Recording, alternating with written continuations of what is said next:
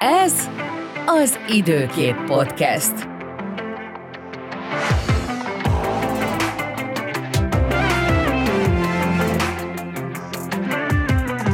Ciao, sziasztok, ez az Időkép Podcast, én Falcsik Tomi vagyok, és itt van velem a stúdióban Herman Dóra Sziasztok! és Varga Sándor.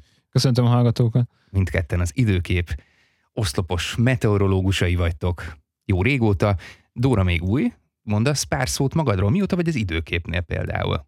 2014 nyarán kerültem az időképhez. Akkor már régi bútordarab vagy az időképnél tulajdonképpen. Igen. Sanyi, tehát az első részben te már bemutatkoztál, de úgy hallom, hogy van egy helyreigazítás, amit hoztál magaddal. Lányos zavarom van, ugye elfejtettem azt is, hogy mikor diplomáztam le. Tehát, hogy 2000, nem 2016-ban, hanem 2015-ben szereztem diplomát az Ötves Logán Tudom Egyetemen. Ha ez bármennyire is számít valahol valakinek. Na, hát már egy sajtóperrel kevesebb ne viccelj, hát így Ja, a helyreigazítások terén már is. Csak hogy legyünk pontosak, igen. Persze mondom, a helyreigazítások terén már is rekordokat döntöttünk gyakorlatilag, és hát még, még hó, hát hol vagyunk még, ebben hány epizódunk van? Öt? Ha jól számolom, eddig van öt epizódunk, és, igen, igen, és igen. már helyreigazítjuk ráadásul saját magunkat, hát Hát van ilyen. Ugye milyen jó ez a, milyen jó ez a gondtalan élet, legalább olyan gondtalan, mint a Renault úriember, aki mögöttem jött az autópályán végig, és összeszámoltam három darab piros ilyen parkolási csekk volt a kis ablaktörlő lapátai alá téve. Hát én is szeretnék ilyen, ilyen gondtalan életet. No, miért nem változik az idő? Mi, mik ezek a szelek? Most már mi is fogalgatjuk a fejünket, hogy hát, hát fúj a szél, de meddig? A szeles időnek a legfőbb oka az, hogy Észak-Amerika felé beült egy nagyon hideg mag, egy hideg poláris örvény, ami fokozatosan hideg levegővel látja el ugye Amerikát is, és hát az Atlanti térségre is öntja a hideg levegőjét, ahol a, találkozva ugye a melegebb légtömegekkel folyamatos ciklongyárat hozott létre. Tényleg azt lehet mondani, hogy futószalagon jönnek a, a Grönland, Kanada partjai környékéről ezek a ciklonok. Most ugye az elmúlt héten láthattuk, hogy ezek megint viharciklonnál alakultak, kettő is, és elég komoly károkat, meg felfordulást okoztak Európában. Felteszem az adekvát kérdést, hogy miféle károkat például, gondolom itt ezekre a tornádókra gondolsz. Igen, igen, többek között a, a to- lengyel tornádókra is. Előtte így elmondanám, hogy ugye Dalli volt a, az első a sorban. Érdemesek voltak arra, ugye, hogy nevet kapjanak ezek a viharciklonok. Nagy-Britanniát érintette Németországot, talán a legdurvább eseményeket azokat Lengyelországban okozta. A Dallinak ugye a hideg frontja, az ivatorokkal érkező hideg frontja nem egy tornádót okozott, hanem rögtön kilenc tornádó is kialakult egy nap alatt Lengyelországban, ami azért így februárban, ennyivel ugye az ivatar szezon előtt azért, azért meglehetősen durva dolog. Már az is ugye sokaknak durvának számít, hogy egyáltalán télen zivatarok vannak. Az elég szokatlan, így belegondolva. Találkoztunk mi is, mi is olyan ilyen o- olvasói levelekkel, meg kérdésekkel, hogy de hát, hogy ez hogy lehetséges ki tudnak alakulni. Lengyelország esetét nézve ugye azt mondható el, hogy a hidegfront előtt megvolt az a melegebb, enyhébb levegőnek a beáramlása, amire ráérkezett ugye a hidegfront. Egy markáns hidegfrontról beszélünk természetesen. Minden adott volt ahhoz, hogy zivatarok, akár hevesebb zivatarok alakuljanak ki, és még egy fontos összetevő volt, ugye, ami, ami a tornádok szempontjából nagyon fontos, az pedig a szélnyírás. Muszáj megkérdeznem, mi az a szélnyírás? lényegében úgy lehet egyszerűen elmondani, hogy a szélsebessége nőtt a magassággal, tehát hogy a felszín közelében nem egy ugyanolyan sebességű és irányú szelek fújnak, mint a magasban. És ez generál a légkörben egy, egyfajta emelő hatást. Képzeljünk el egy kereket, ami forog ugye a felszín felett, így lehet elképzelni a szélnyírást is. Ugye ez emelő hatást is generál, és nagyon megkönnyíti az, hogy az ivatarokhoz forgó szelek, ugye tornádók társuljanak. És ezek a, a körülmények, ezek nagyon jól adottak voltak most Lengyelországban. Hát minden összejátszott, a körülmények összejátszottak gyakorlatilag. Igen, igen. Az erős, nagyon erős szelek, ez a szélnyírás, az óriási károkat is okoz természetesen. Lengyelországot ez a kilenc tornádó nem kímélte. Krakóban például nagyon látványos felvételeket lehetett látni, ahogy egy daru fölborul a szélben, illetve ugyanúgy a videón látszódott, ahogy az ablaknak szállnak a ilyen panel darabok, amik az épületekről letörtek, illetve némi hatása Magyarországra is volt, hál' Istennek nálunk már ennyire erős károkat nem okozott.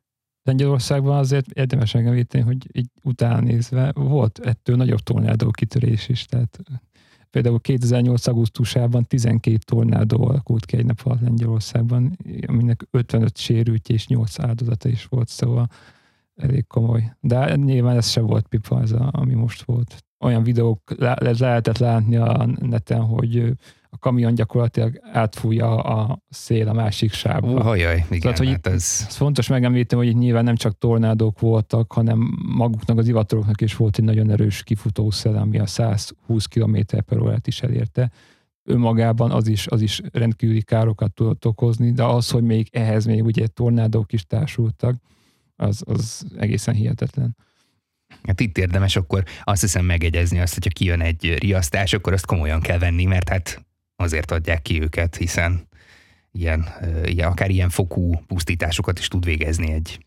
Abszolút, abszolút. Tehát egy nappal előtte egyébként az Estofex, magyarra fordítva ugye az Európai Kísérleti Viharjelzők csapata, az a legmagasabb szintű figyelmeztetést adtak ki Németország keleti részére és Lengyelország nyugati részére, és többek között felhívták a figyelmet arra, hogy tornádók is kialakulhatnak, úgyhogy az ő előrejelzésük igazából abszolút bevált ebben a helyzetben, az ő figyelmeztetésük. Ezeket a viharjelzéseket nem véletlen adják itt, itt ki, az alapszél is nagyon erős volt, illetve ezek a széllökések, amik nagyon nagy károkat tudnak okozni.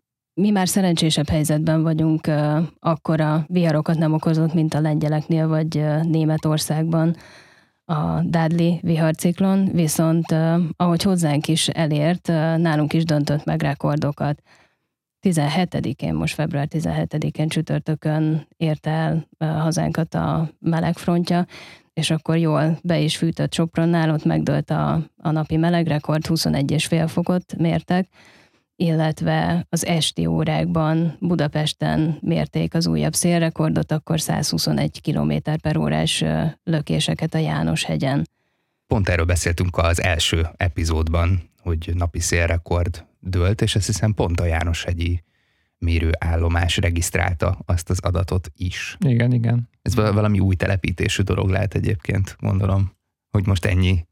Igazából nem, nem tudom, nem utána kéne nézni, hogy pontosan mikor települt. Az biztos, hogy ugye János hegy ugye a legmagasabb pontja a fővárosnak, könnyen előfordulhat, hogy ott, ott mérik a legmagasabb szel nyilván, mert hogy egy ilyen, ilyen erős hidegfrontos helyzetben ugye magassága mindig egyre magasabb szélsebességeket értünk, hogy egyre fenten megyünk, úgyhogy ez, ez Jó, akkor nem, nem vonok le ilyen messze menő következtetéseket.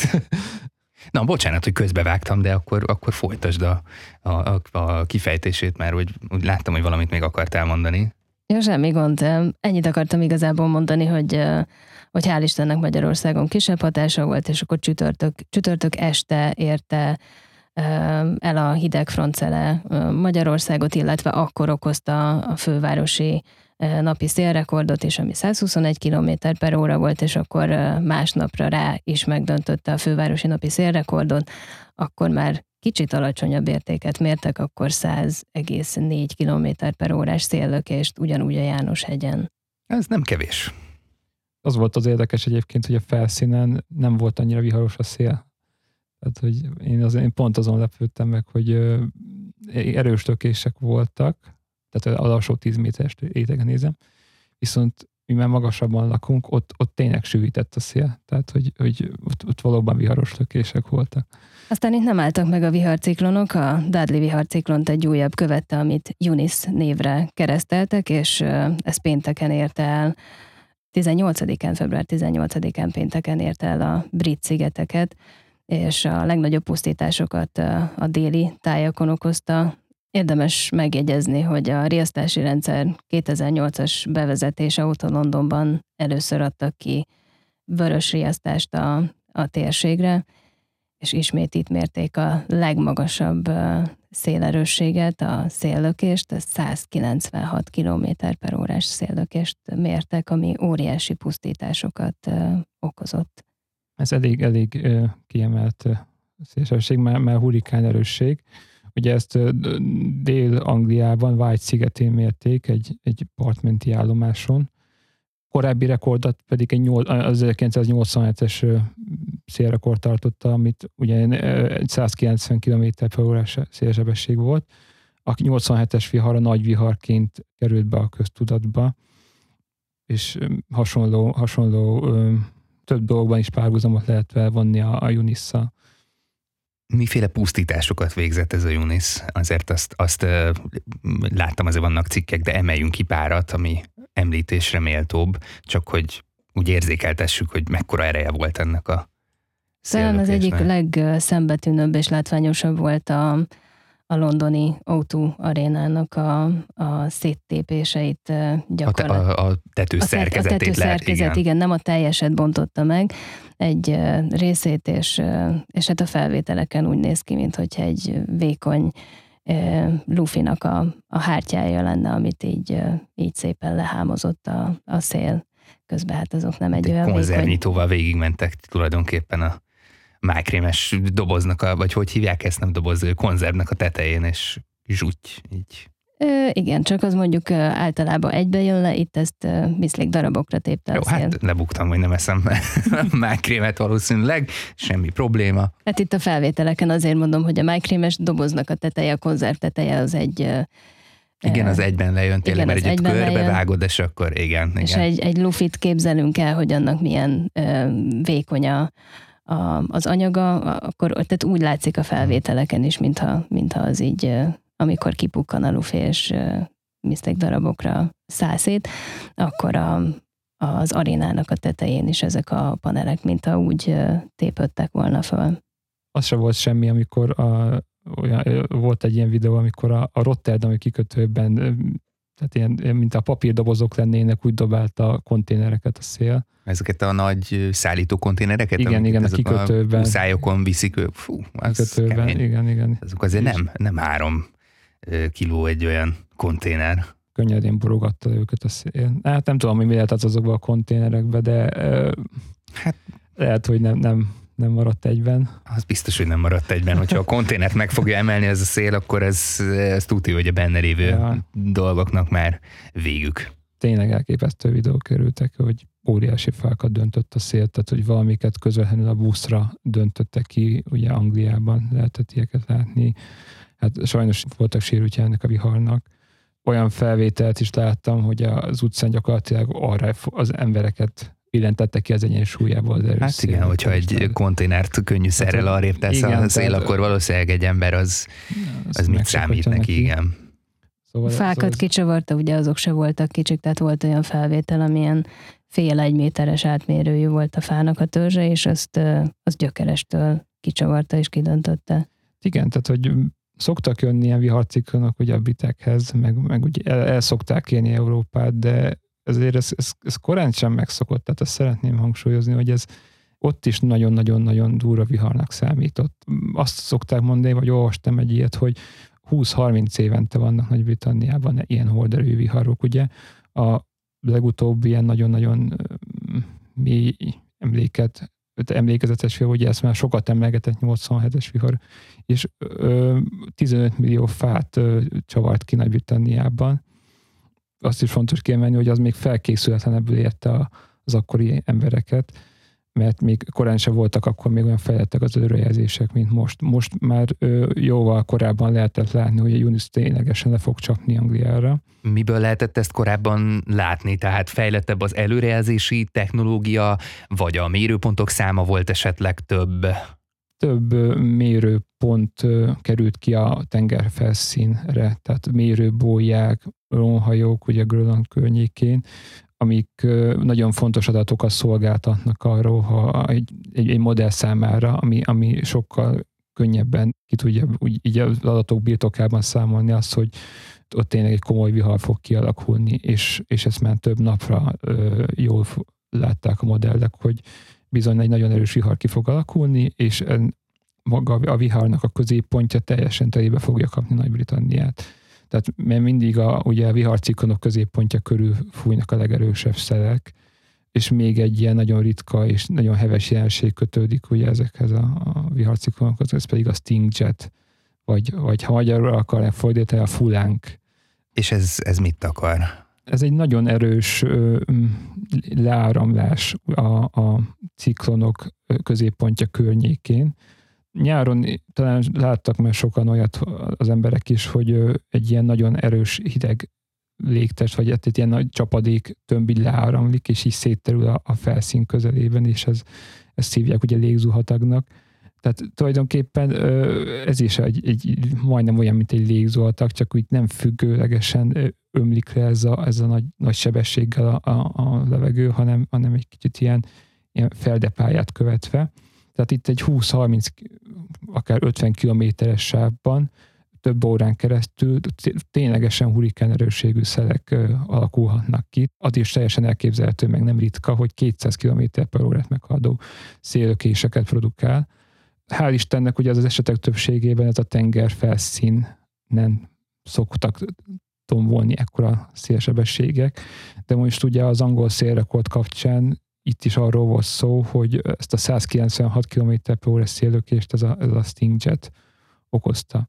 Calais környékén volt ugye megint egy nagyon erős szélökés Franciaországból 176 km per volt, ha jól emlékszem. Tehát, hogy, hát az, az sem kevés tehát, azért, igen. Tehát ott, ez... ott, ott, ez játszotta a főszerepet. Tehát, hogy képzeljük el, ha mi van, ha egy kicsit másképp fordul ez a ciklon, és nem a, a Vájsz szigetén mérnek 196 km per óra hanem teljbe kapja Londont. Tehát hát ott az sok minden nem marad meg akkor ez, valószínűleg. Ez, tehát... Igen, tehát hogy ez nagyon-nagyon-nagyon veszélyes kísérő jelenség. Gyorsan közbeszúrnám, hogy a, az előrejelzésekről is beszéltünk már egy korábbi epizódban, és a drónhajók is szóba kerültek egy egészen friss epizódban, úgyhogy mind a két érdekes témában van már előzőleg tartalom, ilyen kapcsolódó tartalom. Ha már a nagyszereknél tartunk, és a, a rekordoknál, akkor hullámmagasság rekord is dölt meg nagy valószínűséggel. Ezt a két viharciklont megelőzően jött létre még egy. Ez is jóval nyugatabbról indult új Fulland térségében, Kanada keleti partjainál keletkezett. Február 6-án alakult ki, és ahogy kelet felé vándorolt, úgy egyre erősebb lett, és Izlandot február 7-én érte el, és február 7-én este alakult ki ez az újabb viharciklon, vagyis hát annak a, a térségében erősödött ki és robbant be, ahogy említettük is a viharciklon, más néven bombaciklon, úgyhogy szépen be is robbant. Tehát február 7-e volt az már hétfő este, amikor, amikor csökkent jelentősen a, a légnyomás, itt 967 hektopászkáról 947-re ment le, és ekkor már nagyon nagy hullámokat mértek, illetve a vízszint is 18-20 cm-rel megemelkedett, aztán a legalacsonyabb nyomás az 927 hektopászkál volt, amit a, a ciklon középpontjában mértek, és, és akkor ez, ez okozott utána óriási hullámokat. Mármint a, a légnyomás csökkenés okozta a hullámverést, vagy ezt hogy kell, hogy kell értelmeznem? Igen, ez is közrejátszott, illetve a ciklon körül létrejött nagy szélerősségek. A legnagyobb szélerősség az 234 km per óra volt, tehát hogy itt most nagyon nagy számokat ez, mondunk. Igen. Tehát bőven a, a duplája, amiket nálunk még ilyen legerősebb széllökésekként mérnek. Úgyhogy, úgyhogy ezek, ezek okozták ezeket az óriási hullámokat. Izlandon, az egyik bója Izland délnyugati, déli-délnyugati részénél mérték ezeket a, az óriási hullámokat.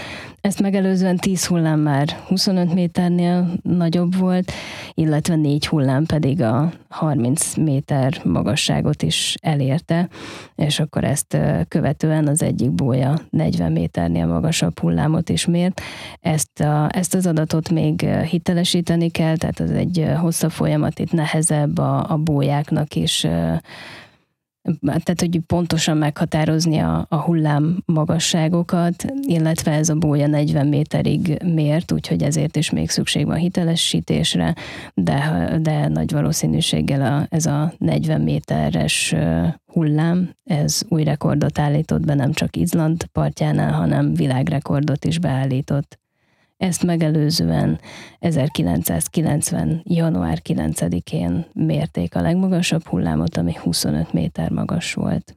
Elképzelhető egyébként... Méter. Bocsánat, mondjuk egyszer? Ja, elképzeltem ezt a 40 méter, tehát hogy így, így simán egy panelházat így, 10, így 10 emeletes. Egy, igen.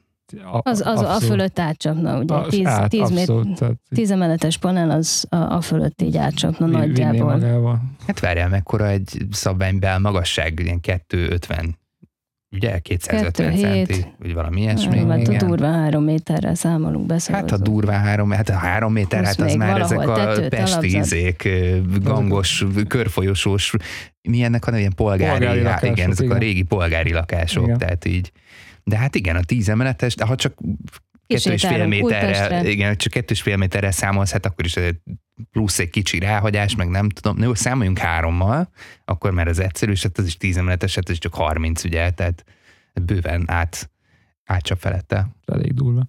Azt akartam kérdezni egyébként itt a 90-es adat kapcsán, hogy szerinted az elképzelhető, hogy egyszerűen a mérés technológia nem volt olyan fejlett, hogy, hogy azóta regisztráljanak, illetve hogy akkor és azelőtt, ú, de belezavarodtam ebbe, tehát, hogy akkor még nem volt olyan fejlett a mérés technológia, hogy nagyobb hullámokat regisztráljanak, vagy ez csak egy ilyen mostani dolog, hogy így a, az időjárás egyszerűen annyira én nem akarom azt mondani, hogy kedvezőtlen, inkább úgy mondom, hogy annyira extrém helyzeteket teremtett, hogy, hogy összejöttek ezek a 40 méteres hullámok. Extrémebb helyzetek bizony adódnak, az, hogy pontosan mennyi műszer és mennyi búja volt, akkor azt most fejből nem tudom. Izland partjait körbevéve 11, 11 ilyen állomás van, ami, ami méri ezeket. De az, az, az tény, hogy tényleg nehez, nehezebb, ahogy utána olvastam én is, nehezebb, a, nehezebb ezeket a hullám magasságokat pontosan meghatározni, illetve nem csak bójákról, hanem óceánjáró hajókról is mérik ezeket, és hajón végzett mérések, az mondjuk már egy külön kategóriába sorolandó, de ott mértek már például 2000-ben közel 30 méteres hullámot, hullámmagasságot is tízemeletes. Csak ezt tudom mondani én ja. is, hogy igen. Ezek a ciklonok meg főleg az Észak-Atlanti térségben alakulnak ki, amik szintén óriási pusztítást tudnak végezni, így Izland partjainál is, főleg Izland déli-délnyugati partjai nagyon kiszolgáltatott, és hát a, az óceánon is a, nagy pusztítást, katasztrófát tud okozni, itt meg lehet említeni például a, a nagy luxusjáró hajókat, hogy ott is volt sajnos már példa erre, 95-ben például a Queen Elizabeth luxusjáró, luxushajót sűjesztette el egy 29 méteres hullám. Ez is szintén az Atlanti óceán északi részén. Queen Elizabethre most azért elég rájár a rúd. Szegényre, igen. A szegény, igen, még a koronát is elcsípte, pedig már volt neki egy, Na jó, ez egy nagyon olcsó, nagyon olcsó poén volt. Hát jobbulást kívánunk neki innen is. Érdemes megjegyezni, hogy vannak a természetes módon létrejött hullámok. Ilyen volt például, ami most Izland partjainál is létrejött. Ezt úgy kell elképzelni, hogy, hogy a víz felszínén ugye szélerőség, a rendkívüli szélerőség okozza, és ez gerjeszti a nagy hullámokat, illetve hogyha több hullám egyszerre egymásnak csapódik esetleg, vagy ezt hogy, hogy képzeljem Egymásnak el? csapódik, illetve felerősítik egymást, uh-huh. és akkor ebből szokták mérni, illetve hát a bóják mérik a, ezeknek a magasságát. Tehát ez, a te, ez természetes módon létrejött, és vannak a nem természetes módon létrejött hullámok. A, ez, a, ami... ez az érdekesebb, hogy ez hogy Igen. kell, hogy őrült tudósok elkezdik a, nem, az óceánt nem. rángatni a két széléről, vagy mint nem ilyen elvetemő dolgokra kell gondolni, hogy valaki mesterségesen előállítja a hullámmagasságokat, ezeket a nagyon nagy hullámmagasságokat, hanem például, amit földregések, földcsúszamlások okoznak, vagy akár egy meteorlit becsapódás. Hát akkor ezt nem úgy kell elképzelni, hogy valaki beordítja, hogy indítom a hullámot, és akkor jön, hanem Ja, hát... Nem, ilyet hál' Istennek azért nem, nem, nem tudnak csinálni. Egyébként Alaszkánál volt egy ö, ö, földrengés, ami 524 méteres hullámot eredményezett. Ú, az igen. 524. 524. Fú, ez hány emeletes, Sok. hány emeletes ház, hát ez olyan már nincs is Magyarországon legalábbis. Vagy van? Nem, nincs, hát biztos, hogy Nincs, nincsen. Hát biztosan 500, hát ez olyan magasság, hogy bele sem tudok gondolni. Dubai felhőkarcolók mérhetők hozzá. Hát igen. Hát a berlini TV torony hány száz méter? 230? Vagy valami ilyesmi? A Fenzéturm. Az, az, egy, az egy ilyen magas valami. Kis csalás közben megnéztem, 368 méter a berlini Fenzéturmnak a, a, hát így a tetőtől talpig, tehát az utolsó kis antennácskót a tetején, és 203 a kilátó magasság, úgyhogy meg lehet nézni azokat a mm, képeket, hogy az mekkora, hát ahhoz viszonyítva azért ez az 500 méter, ez elképzelhetetlen. Igen. Aztán nézhetünk alacsonyabb példákat is, mint hogy megint azt mondhatom, hogy Magyarországon ekkora hullámok nem voltak azért jellemzőek. Gondoljunk itt kis hazánkba Balatonra.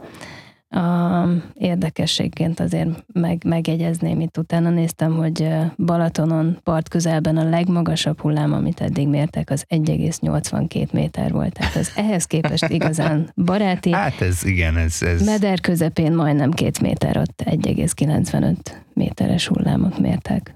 törpe hullámocskák ahhoz képest, de hát legalább a mi hullámaink, hát ezt el lehet mondani. Ezekre is büszkének Igen. kell lenni, ugye? Na de hát ugye nem a, nem a hullám mérete, hanem az erőssége a fontos, vagy nem is tudom, mivel záratnám ezeket a kis magvas gondolataimat itt igazából, aminek semmi értelme nincsen, csak próbálok valahogy átkötni arra, hogy elfogyott az időnk. Hát köszönöm, hogy eljöttetek, ezek nagyon érdekes témák voltak. Köszönjük mi is a lehetőséget. Köszönjük, hogy itt lettünk. Én még annyit dobnék be, elmegy a hangom. Na, tehát én annyit dobnék itt még be, hogy nézzétek meg mindenképpen a Facebook oldalunkat, időkép. Oda kigyűjtöttek a kollégák az összes érdekesebb, hát pusztítás, most nem ilyen katasztrófa turistáskodni akarok itt, de hát ugye azért ott vannak a, ott vannak a képek és a linkek arról, hogy milyen pusztításokat végez, végzett a viharciklon, illetve a tornádók, meg hát a, a hullám lökésről is ott vannak a cikkek, úgyhogy nézzétek meg a Facebook oldalt. Cikkek, amiben szintén felvételeket, fotókat és videókat is találtok, meg pontos leírást. Hát ezt persze mondani se kell, hogy Igen. cikkek mindig vannak. Sziasztok! Sziasztok! Sziasztok! Köszönjük, hogy velünk maradtál! Ne felejts el feliratkozni a podcastre! A műsort az időkép számára a Simian Media Solutions gyártja.